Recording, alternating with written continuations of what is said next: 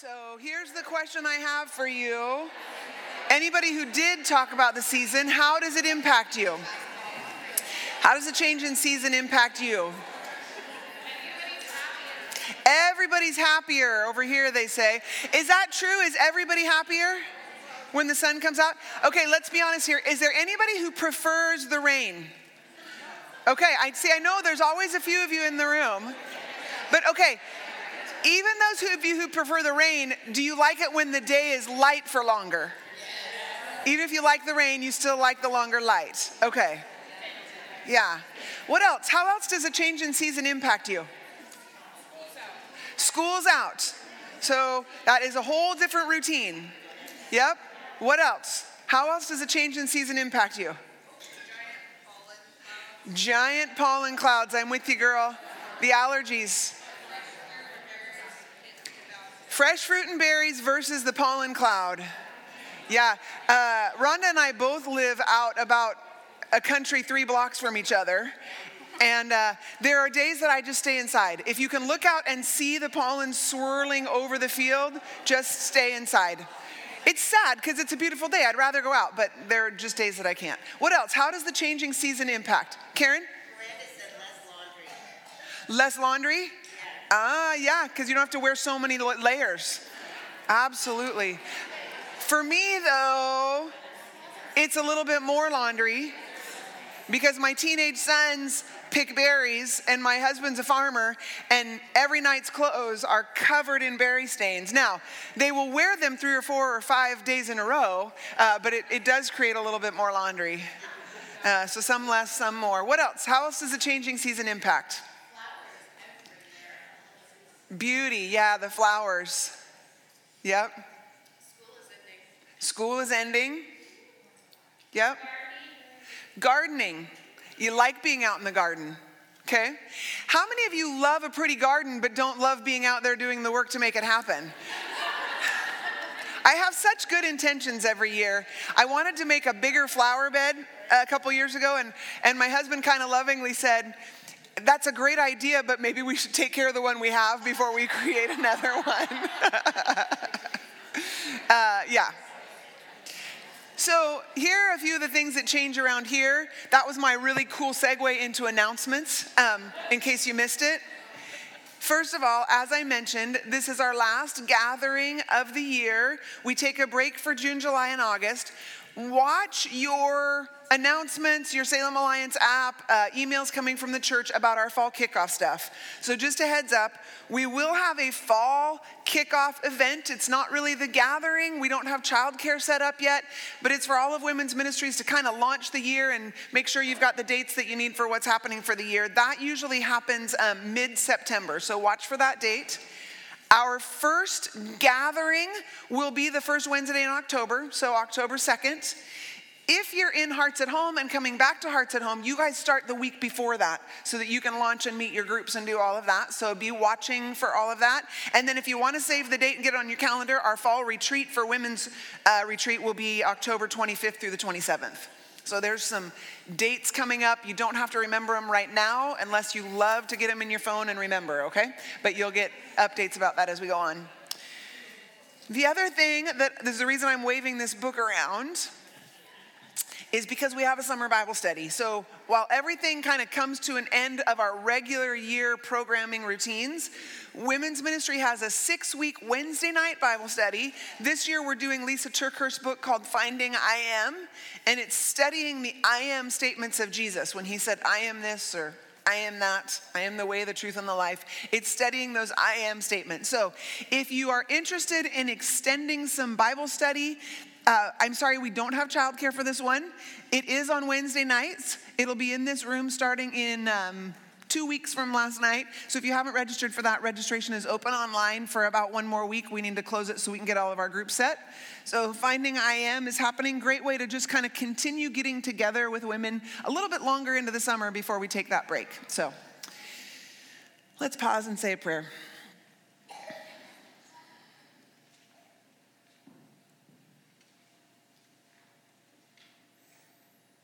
Father, you are good. And as seasons change and routines change, um, we need you in different ways. And so, Lord, we just pray today that you would be present with us. And we pray that, that you would also be present with us as we move into the coming weeks and months of just different routine for many of our families. In your name, Lord, we pray. Amen. So, as I was considering this final gathering and thinking about what we wanted to talk about, you know, we've been we've had this kind of loose theme over the course of the year of bridges. Um, how do we bridge the gap of certain areas in our lives?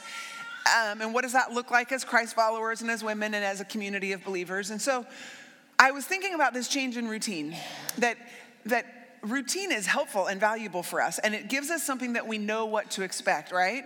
And then all of a sudden we come to this place where outside of our control, the, the church, the place where we kind of have our community and our spiritual connections, just kind of cancels everything for four months and says, Great, go do your thing. And, and the place where you've had community and the thing that's kind of held you accountable to be in God's word and do a little bit of studying or come together for worship and teaching is all changing its routines. And so I was thinking about bridging that gap and those places where. Um, where things change and, and we have different expectations for a few months. And then that got me thinking about not just the summer and women's ministry and our small groups and our gathering, but about life.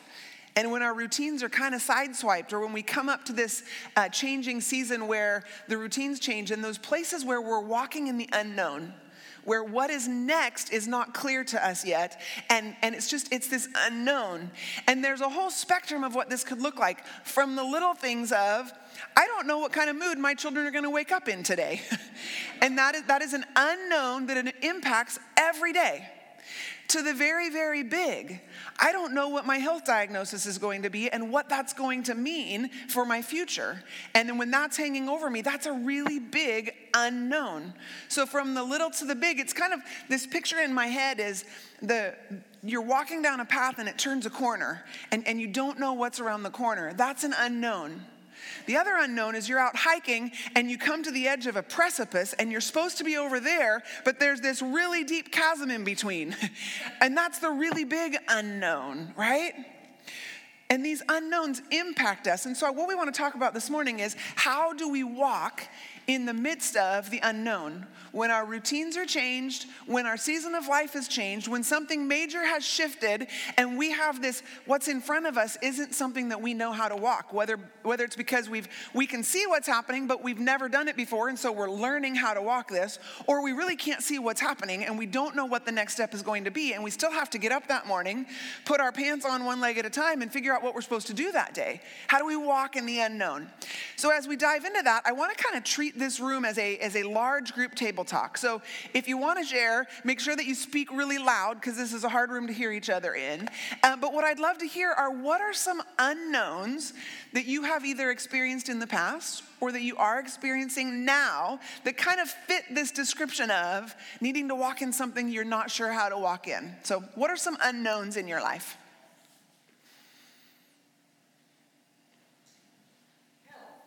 Health.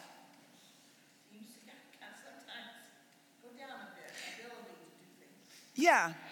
Yeah, when, when what you've been able to do changes and your capacity changes and your health changes, that's a really big unknown.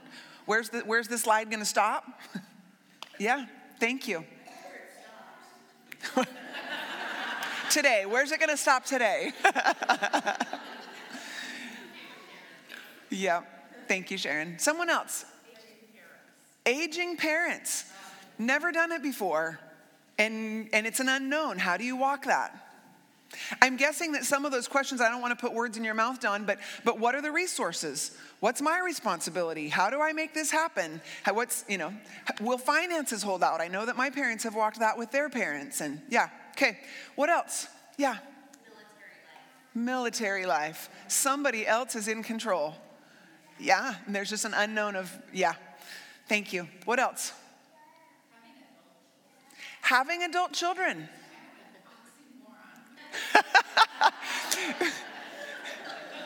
If you couldn't hear her, she said having an adult, children, adult children is kind of an oxymoron. Uh huh. And how do you walk that? I'm just entering that, and it is it is different than anything I've had to do before.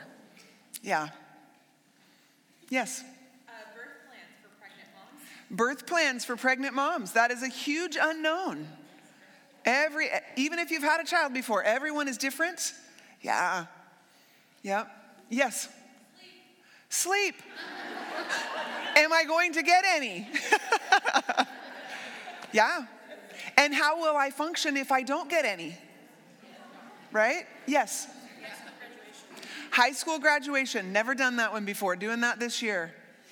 Barely ordered the tassel on time, you guys. My son almost walked without a tassel.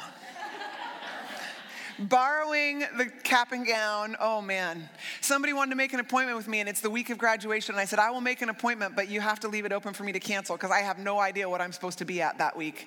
Uh, I can't quite keep up. I had to email the school counselor to find out about the tassel. And I just had to confess my absolute failure to pay any attention to anything else that she'd sent all year uh, to find out how to get that tassel in time. Right, all those things. It's, it's the unknown. It's a huge chasm, you guys. And college. Some people already decided, mine hasn't. Whoo, Nelly. Okay, what else? What are the unknowns? Infertility. Infertility. Every single month. Yeah. Really hard one. Moving to a new place. Moving to a new place. New church, new friends. Uh, there was a woman here last night who has sold her house but hasn't found a place to buy yet. Or they have a place but it just keeps not closing on time. Where am I going to live next? Yeah. Yeah, yes. Yep. Adding another child to the mix, a huge unknown. You want to hear something really funny? When I was pregnant with my third, I had two boys. I was pregnant with my third, and I said, and I quote, You know what? This is just a third child. They're just going to have to acclimate to our family, go where we go, do what we do. They're going to have to be really flexible because we already have our plans in place. Yeah, you want to know how well that worked out?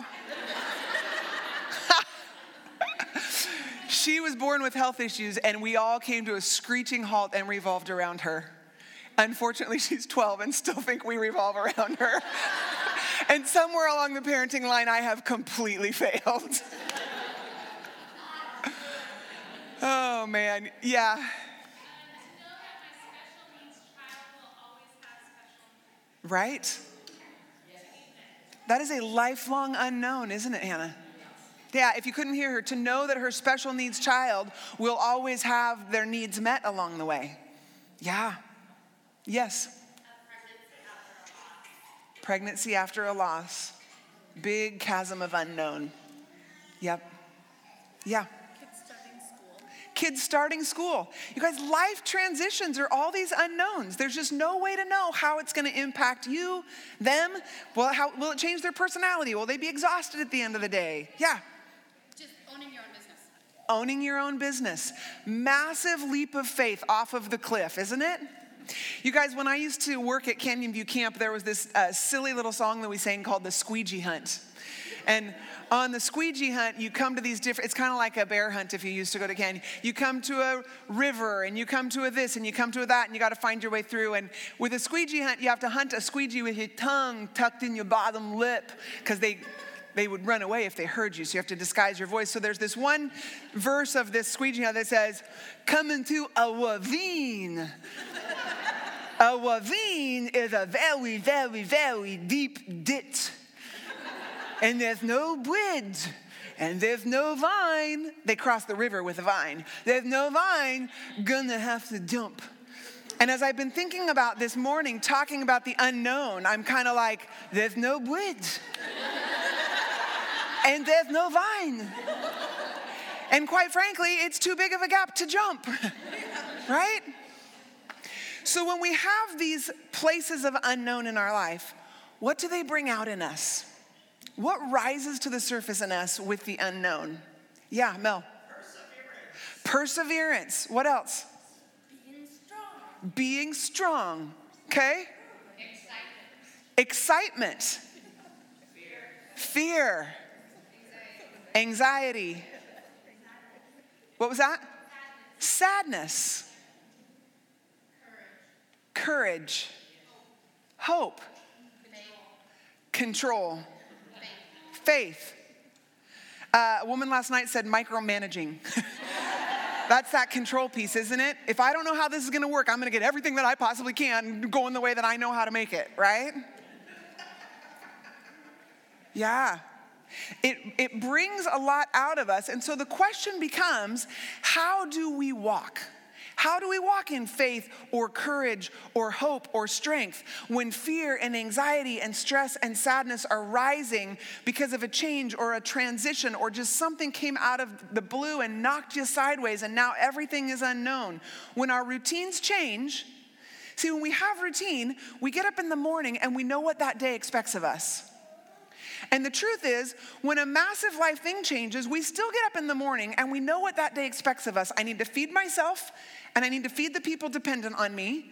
If we're lucky, I need to get a shower and I need to do the things that are on today's list. But in the back of our head is this looming I don't know how tomorrow works. I don't know what decisions I need to make today. What are the things that need to happen now? And I can't know that because there's this big unknown in front of me. So, how do we walk in the face of the unknown? The um, scripture that I've been diving into preparing for this is one that is not new to many of us, but I think it's profound. We're going to start in Proverbs uh, chapter 3, verse 5. It says, Trust in the Lord with all your heart do not depend on your own understanding. Seek his will in all you do, and he will show you which path to take. If you've grown up in the church, you've heard this one. Trust the Lord with all your heart and do not lean on your own understanding. In all your ways, acknowledge him, right? That's how we memorized it when we were kids. In all your ways, acknowledge him, and he will direct your paths. But listen to the next verse that's beyond what we usually memorize as children. Don't be impressed with your own wisdom. Instead, fear the Lord and turn away from evil. Friends, I think one of the keys to this walking in the unknown is grasping that our understanding is overrated our wisdom, our ability to see what's coming and plan for it is highly overrated when we walk with a God who knows the past and he knows the future and he's given us the Holy Spirit and he's willing to be known and he's willing to speak to us and we can walk daily with him. Hear me, I'm not belittling the fact that we are all created with a natural default to need to understand and to want to know. But our understanding and our knowing and our wisdom is overrated in the big scheme of things and whether or not life's gonna work out okay. Whether or not we're gonna be okay, whether or not the people we love are gonna be okay. I'm walking in the reality right now. I mentioned my college age son about, and forgive me if I said this in April, it's a, it's a story that was super impactful to me. So if you've heard it already, forgive me. Um, early March, uh, my senior son, his name's Josiah, uh, their team qualified for the state basketball tournament, which, if you don't follow sports, is just a really big deal. Out of all the high schools in Oregon that are 5A, eight of them qualify for a tournament in Corvallis. And when they qualify for that tournament, they get on a bus, they go down with their team, they stay the whole week in a hotel, and they're in a double elimination tournament that determines who's gonna be the state champion. They're ranked number three in the state. They have really high possibility of winning this thing. Josiah has been into basketball all of his life, and on Monday morning of the week of the state tournament, he wakes up in excruciating pain. And I'm praying and I'm begging God to heal him. And then I'm praying and I'm demanding that God's healed him.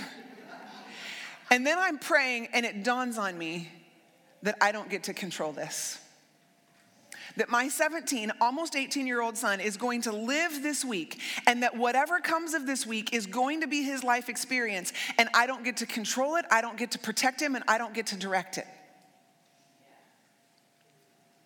That is an excruciating letting go. And yet, my understanding is overrated. to finish the story, his doctor approved double dose of ibuprofen all week and he did just fine. we walk through these seasons when there's this dawning awareness of things are changing and my approach to them has to change. And what does it look like to trust in the Lord with all your heart? See, that's fine for me to read, but when you wake up on Friday morning at your house, how do you do that? How do you you guys, so many mornings, my reality is that I wake up and my very first dawning awareness is anxiety. I'm not even all the way awake yet. And whether it's a pain in my stomach, a quickness in my chest, or just a dread in my head, the first awareness that I have is anxiety. And it's not about anything specific, it's my Achilles heel. It's that I have to wake up and pray and say, Dear Jesus, this day is yours. If I had to be honest, I suspect that that anxiety is a fear that I will do the wrong thing with that day. That somehow I won't do the things that are mine to do that day. And God and I are dealing with that fear. I don't know what fear you wake up with or if you wake up feeling great and worshipful every day. But for me, trust in the Lord with all your heart and do not depend on your own understanding comes straight in my face every morning before I'm even out of bed. And how do we do that? And I think part of the answer is found in verse six because it says, Seek his will in all you do. I actually really like the word acknowledge him in all you do because I feel like for us Western American Christians, seek his will sometimes translates to find the right thing to do. Figure out how to fix this. Uh, be sure that you know exactly what God wants so that you don't make a mistake. And maybe that's just me, but I have all that tied up in this seek his will. Seek his will means find the one thing that is supposed to be right in this. And I think sometimes it's more mysterious than that. And so the translation that says acknowledge him, and I start to think, what are the various ways that we acknowledge God that draw our focus to him? You know, Hebrews 12 says it. Um, Keep your eyes on Jesus, the author and perfecter of our faith. I think that's acknowledging him. It's bringing our gaze to him and bringing our focus back to him as often as we realize that our focus has gotten off of him and onto our fears or the unknown or the anxiety, right? And so I was digging into this word acknowledge him and I looked up the Hebrew. And the Hebrew is yada. And I was really hoping to come up with an acronym like, how do we walk in the unknown? The Y, the A, the D, the A. It was way too cutesy for me. I couldn't figure it out. So if you come up with an acronym, that's great. I don't have one. But diving into this word was fascinating because the word is actually to know. So trust in the Lord with all your heart and lean not on your own understanding. How do you do that? To know God to know God. And if you look at the other places where yada is the word in the Old Testament, it is the word used when he said, Don't eat of this tree or you will know good and evil, like we do. Friends, how many of us wish that we didn't know at the core of our being good and evil? Wouldn't it be beautiful to be able to live how God created us to live, which was leaving good and evil to Him and being able to just walk in the freedom of no shame? to know. It's also the word that when they did eat that fruit, and it said they knew that they were naked and they were ashamed. That's the knowing. It's this deep internal gut sense of something is wrong here. It's knowing. It's the same word that's used when it says Adam knew Eve and they conceived their first son. It's an intimate knowing. So, what does it look like for us to yada God? To know God, because it is the key to knowing how to walk in the midst of the unknown. This knowing of God is what God gives us. Trust in me. How are you going to do that? Know me. I'm fascinated by the early part of this passage too. If we look at uh, Proverbs 3, verse 1. My child, never forget the things I have taught you. Store my commands in your heart. If you do this, you will live many years and your life will be satisfying. Never let loyalty and kindness leave you. Tie them around your neck as a reminder. Write them deep within your heart two times. Store my commands where? In your heart. And write my commands where? In your heart. Friends, I think as we have a perhaps a tendency to think that knowing God means being a student of His Word, and that is absolutely true. Where do we start when we want to know who God is? We start by studying His Word. But the issue with studying His Word or memorizing His Word is that we've got it here in our head. We intellectually are learning more about it. We're gaining more information. We're memorizing it so that we can say it again, but is it making it from our head to our heart? Are we actually knowing God by storing His word in our heart, or are we knowing God by becoming smarter about Him? Because one is knowing about God, and the other is knowing God. And while knowing about God can be helpful as we stand on the edge of the chasm of the precipice that is the unknown, knowing about God can be helpful, but knowing God can actually make us survive, can be transformational. And so, how do we move our knowledge of God from our head to our heart? This is a question for you. How do you move your knowledge of God from your head to your heart? What are some ways that you acknowledge God in all your ways? What are some ways that you seek to know Him? What are ways that you've found in your life? I have grown in a deeper understanding of God when I have done this. How do we move the Word of God from information to transformation? What's it look like in your life? Yeah, Sharon. I tell him, I would like this, but I trust your will more. And I want your will. Yeah. So prayer and talking with God about what's going on in life, surrendering to His will, is a piece of that. Knowing Him in your heart, Linda. Expand that for me a little bit. Oh, um, exactly. um, just the whole makeup of the people I'm around. Yeah. Um, they're supportive. They're um, honest.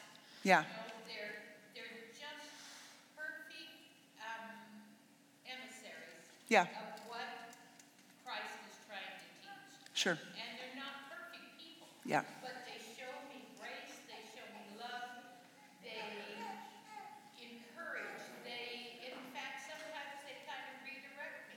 Yeah. I tend to be a little ADHD, and sometimes they just have to force you. Bring it in, Linda. Bring it in. Yeah. So, Christ centered community, uh, I'm going to put some words in your mouth, reflects the character of God to you. And that, that is different than intellectual knowing, that becomes a relational knowing. Yeah. And it's not that the people we're with are perfect. Um, but that God created us for community, and in Christ centered community, we see more of his heart. Yeah. Mel. I keep track of where, really. Yes. And then I can go back and say, he showed showed up here, and he showed up here, and he showed up here. Yep. Uh, can I ask you a specific question about that? How do you keep track? I write it down in a journal. Okay, so a journal with a with writing down where God has shown up as a remembrance that then when you're standing at the edge, you can go, but he showed up here and he showed up here and he showed up here, so I can hold strong here.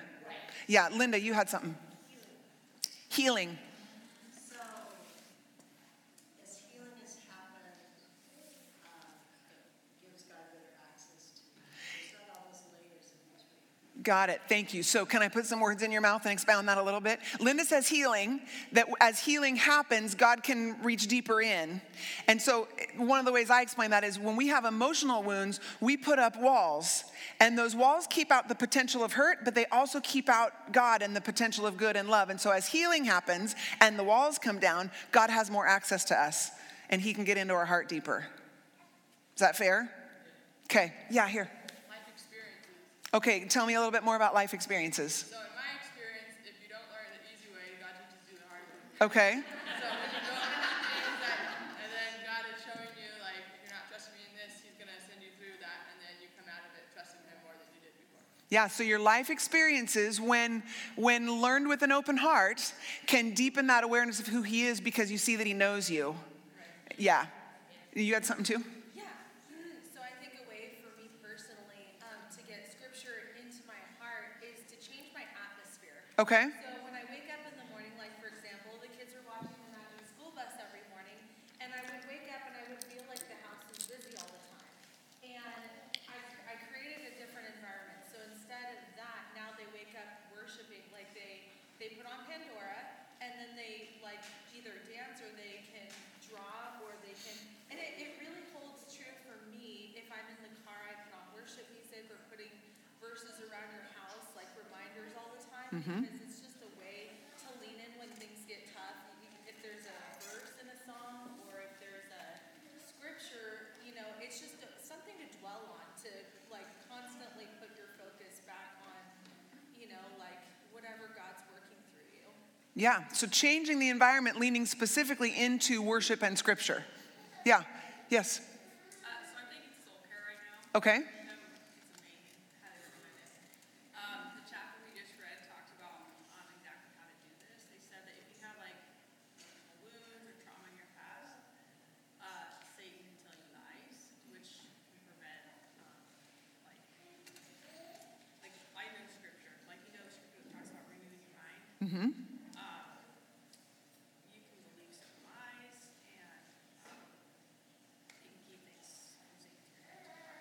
Yeah. a really good chapter. Yeah. Explain it very well. No, I think I know what you're saying. So, for those of you who couldn't hear, uh, a high recommendation for a soul care group is the first thing. And that the chapter they were just reading was talking about this very thing that when we've been wounded, Satan comes at us with lies. And how do we come against those lies? And so, just putting words in your mouth again, uh, one of the ways you mentioned scripture, when we know the promises of scripture, we can pray those promises of scripture.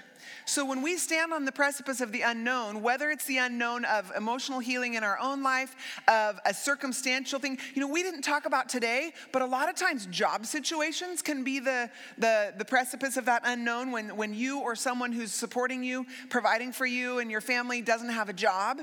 And so how do you walk in truth at the edge of that precipice? And some of that is, it is the information that we have in our head, our knowledge of the scripture and our awareness of the truths when we will pray those truths and hold on to those and anchor those and say, No, I know this is the truth, that is part of the path of moving it from information to transformation. What else? Anything else on this? Yeah, both here. Loving people who are hard to love because when you practice living the way Jesus said, his truths sink deeper. Yeah, Heidi. A good cry. A good cry. Absolutely. I remember sitting in my therapist's office a couple years ago and kind of having the light dawn that one of my deals is that I don't cry very often. I do, but I I just feel like it's my job to stay strong and to do the right thing and to figure it out and stay pretty pragmatic about it and to put the image forward of being somebody who um, is capable and not super overly emotional and you know I can just I can keep an even keel, right? And I was sitting in her office and I said to her, I said, I think I might just have buckets and buckets of unshed tears that just need a place to come out. And sometimes they come out about something over here that isn't really what they're about. Um, oh, gracious, you guys. It happened when we were, so over spring break, my husband and I took our children uh, to the Middle East for a two week trip. We went to Jordan for a week and we went to Israel for a week. And our last day in Israel, things really imploded. And uh, I ended up in the backseat of the car just crying for probably 20 minutes. And finally, I was able to talk and said to the kids, Look, here's what I'm sad about, but here's what really just happened. It, it crossed my tipping point, and we all have that tipping point, that emotional tipping point. And when it crosses our tipping point, we all do different things. And I said, you know, we've seen this week that some of us withdraw, because when you're traveling with a family internationally, it's not all roses and, and pretty, you guys. It's just not. Um, some of us withdraw, some of us yell, some of us cry. I cry. I crossed my tipping point, and some of those buckets of unshed tears came out. And friends, it wasn't about the fact that we didn't find Mount Carmel. It was just past the tipping point, and then there was no stopping it, right? Uh, I was disappointed that we didn't find Mount Carmel. I wanted to take my kids there. I'd been there before and, and wanted to take them there. Uh, so, yeah, sorry, I total tangent. That was just a squirrel moment. We're back. Anything else? Yeah.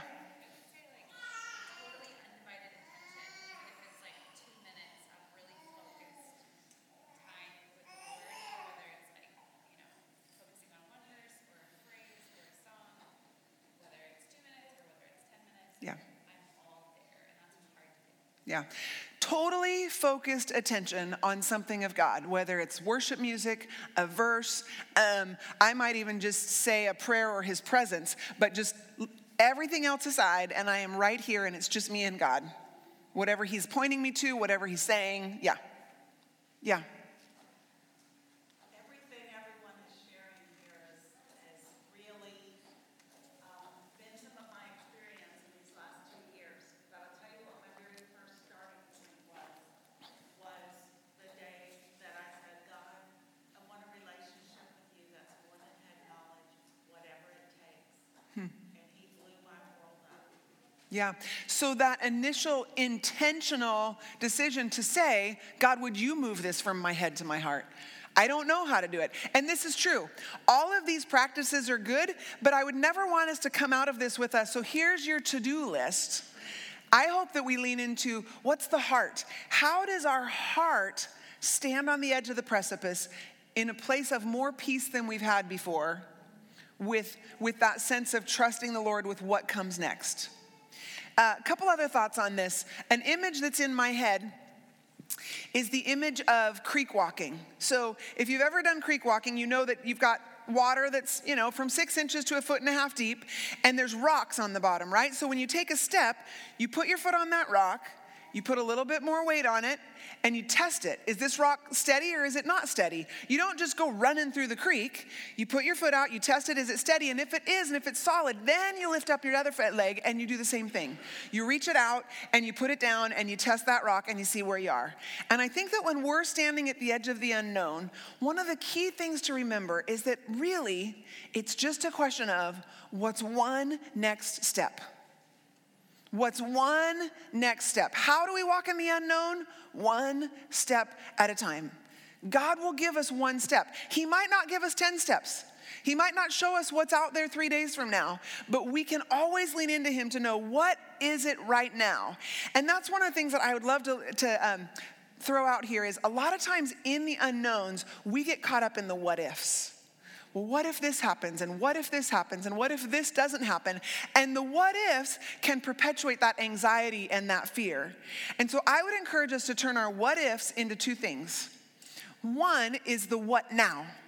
What's my one next step? I can get really off track with all the what ifs. I'm going to anchor into the what now. God, what's the one step that you're showing me right now? Is it is it prayer? Is it just to get up and make breakfast? Is it to rear, you know, sometimes we need to create more margin in our lives. Sometimes we need some space. Do I need to look ahead at my calendar and go, when can I get away for a half day so that I can actually spend some focus time with Jesus, right? What now? And then the other thing is that we change our what if to a what then. Because some of us, let's be clear, cannot rein in the what if. And so, what if with Jesus in God's presence, we allow that what if to go to a what then? Okay, so what if I lose my job? Well, what then? I have a whole list of places where God has not let me down. I have a practice of remembrance. So, what then? God is going to be present with me, and He is the God who provides. Well, what if He doesn't provide and I run out of money? What then? Well, then God is going to be, we, we follow our what thens down and we allow our what ifs and we give ourselves the permission to let our fears run out. And our fears, if we will ask what then, will always lead us to Jesus. So change our what ifs to what now and what then. Know God. There's this this picture, and I, I, had so many pictures in my head. So uh, I am not a huge Indiana Jones, I'm not a huge movie junkie, but there's this Indiana Jones movie where he's following this map through an ancient labyrinth of sorts, and he's he's gotten all the places, and he's sure that he's in the right spot, and he he rushes out, and it's it, it's this door that's just to this precipice. How many of you saw that movie? Right? So he's at this precipice, and the map shows that he's supposed to step out over this precipice, but there's no bridge and there's no vine, and he's supposed to step out, and it's this. He's supposed to take a step of faith, right? And the, the movie builds this all up, and he eventually does this this precipice that is certain death. Then he puts out his foot and he steps down, and this invisible bridge catches him because when you're Indiana Jones, that happens. Um, and there's something that he did at the end of the bridge that caught my attention. Who remembers what he did? So he crossed this bridge and he gets to the other side. What did he do? He took the gravel and the sand and he threw it out on the path. Why? So that when he came back, he could see it. I would say to us, what's the gravel and the sand in your life that you can throw out over the chasm to see where the path is? Um, you know, we mentioned remembrance, having a journal of writing down where God has seen you in the where He has seen you through in the past. That's gravel. That's sand. That's something that will mark the path for the ways to come. Because when we know God and we know His character, we can trust Him in the unknown. We mentioned worship. Worship is one of those things where we can throw out a handful of sand and rocks that we say, God is God and He is exalted and He is above all of my circumstances. And that sand and gravel has a way of showing us where the path forward is. It might not be which decision you're supposed to make about whatever it is that is your unknown, but it is who do you anchor to in the midst of that decision making process, right? As we wrap up, uh, one last question, and if if it's something that's already been said, just bring it back to our attention. If it's something that hasn't been said, bring it up. What are the, what's the sand and gravel that you throw out in your life that shows that invisible path, that shows you way forward in the midst of the unknown? Worship, journaling, what else?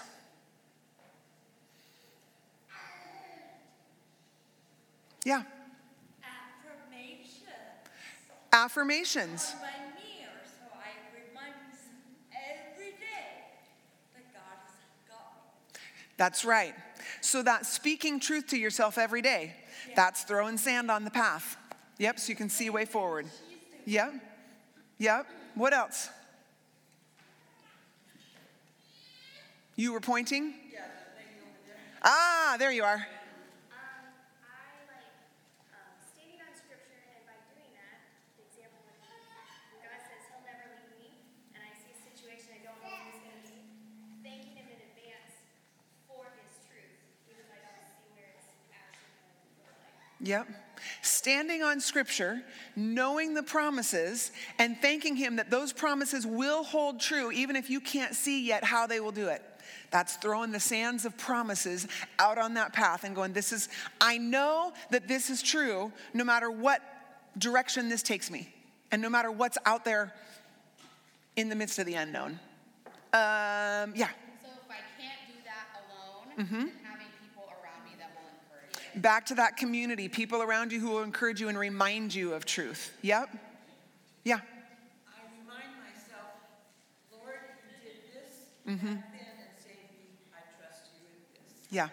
Yeah, so that remembrance of what he's done in the past, giving us the faith to trust for the future. And I there's two kind of nuances here, you guys. There's the remembrance of what he's done, how he's met us in our circumstances, and that can give us faith for the future. But there's also the remembrance of who he is. And even if we haven't seen him act in this type of situation before, his character is rock solid as exposed in scripture, and we can know his character, and that character can give us faith, even if we don't have any experience to touch that back to.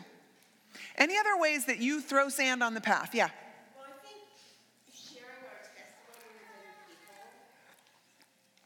part of just so that other people know that they're not alone in the journey and I'm not, look so good and everybody around me looks so good that they are not going through anything. Yeah. And so, you know, just hearing testimony and sharing testimony and being really honest with each other. Absolutely. When we share our testimony or our stories with other, it is a way of reminding ourselves of what God has done. And when we hear others' stories, it's a way of hearing where God has been faithful and building up our arsenal of reminders of who He is and how He works.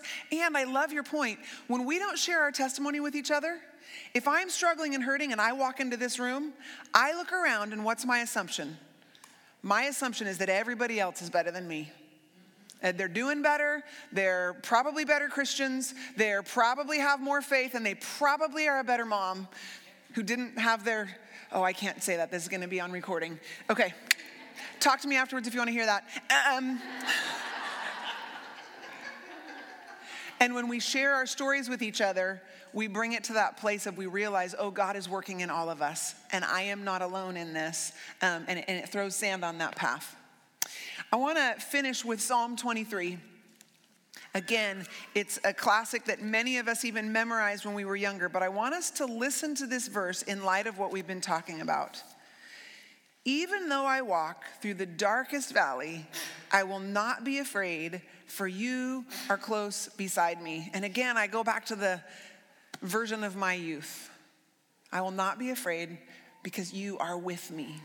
Your presence is with me. Even though I walk through the valley of the shadow of death, I will fear no evil. Why?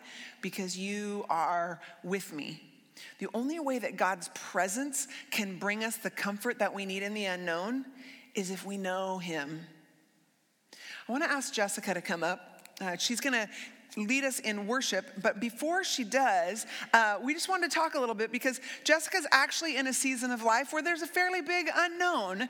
And it's pretty funny because I asked Jessica to lead worship for this two, three months ago, and she didn't know what would be happening. And we both kind of chuckled at God's irony of having us on together this weekend with this topic. So tell us a little bit about what's going on in your season.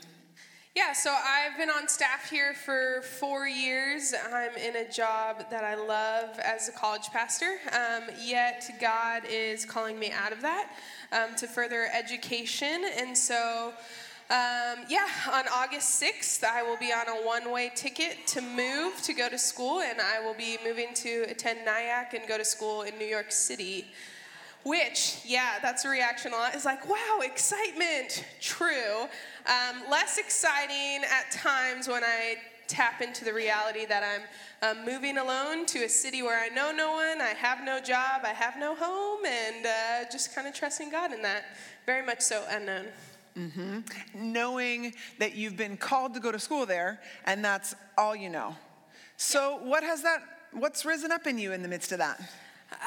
A lot of things. Uh, it's it's you guys have talked a lot about the bridging, the both and, the joy paired with the grief, the here and the there. Um, I'm so in that because honestly, it's been a deep season of grief over the last couple months. Um, though the truth and knowledge of where I'm supposed to go and the excitement's there, um, it's been a, a month of just really telling people I love, hey, God's calling me out. I don't want to leave right yet because I love it here, yet I know this is what I'm supposed to do. And so there's been a lot of grief in that unknown, yet there's been this deep peace and awareness of God's made it very clear. Like last night, I was telling the group, you know how sometimes you ask God for a sign and you're like, oh, that's a little kind of sign. He's just smacked me with like billboards of like, you are supposed to go, and this is why, opening just scholarship opportunities and different things. So living in both and figuring out how to do that of man i want to say goodbye i want to grieve well because um, that's going to set up for a healthy hello and how do i do both at the same time? Yeah.